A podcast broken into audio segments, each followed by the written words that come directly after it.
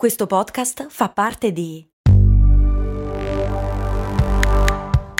Voice Podcast Creators Company. At Evernorth Health Services, we believe costs shouldn't get in the way of life-changing care, and we're doing everything in our power to make it possible.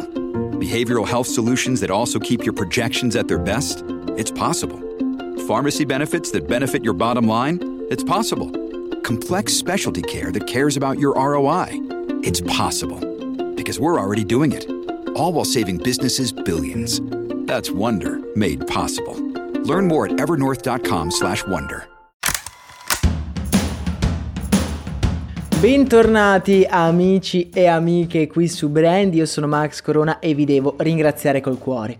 Ormai ho smesso di contare tutti quelli tra voi che mi hanno consigliato di vedere la docu-serie su Netflix Where is my jet, incentrata su un potenziale disastro di marketing organizzato e ordito dalla Pepsi nel 1994. La Pepsi, se vi ricordate, è stata spesso protagonista di questo podcast, per la maggior parte dei casi con campagne alquanto discutibili, anche alle volte con dei veri e propri disastri. Come non citare lo scandalo del Fever Number o quello della rivolta popolare sedata da una Kylie Jenner in shorts?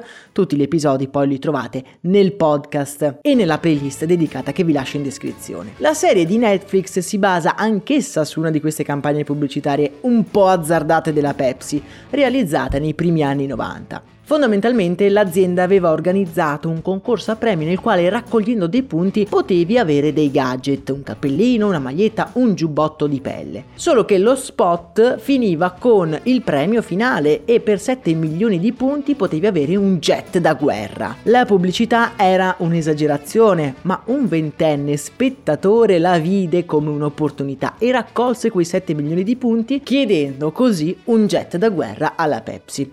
Vi lascio guardare il documento documentario perché è davvero ben fatto e se vi dovesse interessare la vicenda non voglio rovinarvi la visione. Ma questa storia mi ha riportato alla mente l'epoca d'oro della pubblicità, gli anni 90, e la Pepsi, al netto dei disastri che abbiamo raccontato, era la star indiscussa di questo periodo d'oro.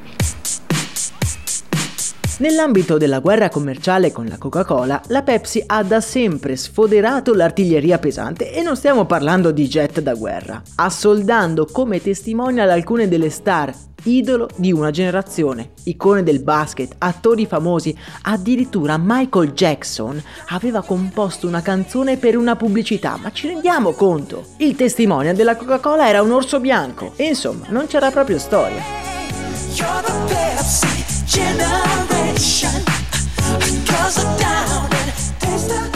Ma l'emblema di questa epoca d'oro è però un altro spot che ha come protagonista la modella Cindy Crawford.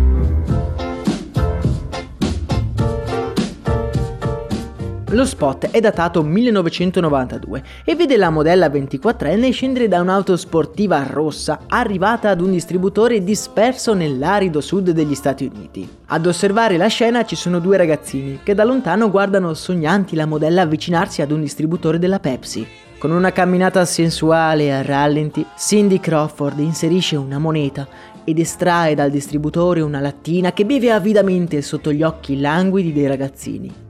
Al massimo dell'eccitazione uno dei due esclama: Ma quella non sarà mica la nuova lattina della Pepsi, vero? Facendo presupporre che i due non erano estasiati dall'immagine della modella, ma dalla vista della nuova lattina della Pepsi. It's beautiful.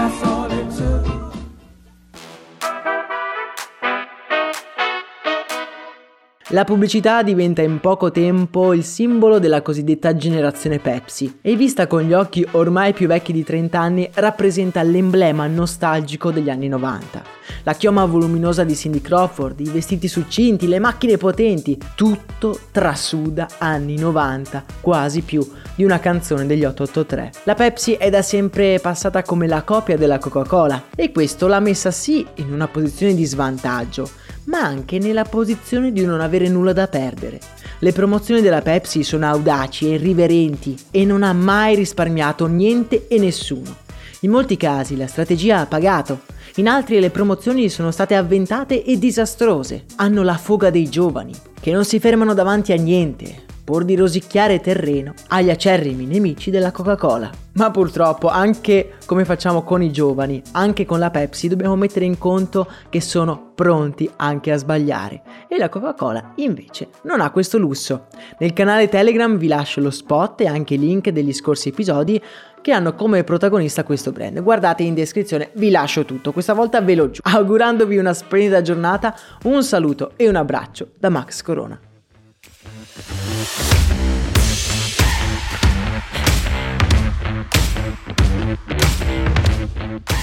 you. Vacanze in Sicilia o in Sardegna? Con i traghetti GNV porti tutto quello che vuoi, ti rilassi fino a destinazione e se prenoti entro il 14 maggio, posto ponti a partire da 33 euro. Non c'è modo migliore per andare in vacanza. Scopri i dettagli su gnv.it. Offerta valida sulle linee Napoli-Palermo e Genova-Olbia, 10.000 posti disponibili.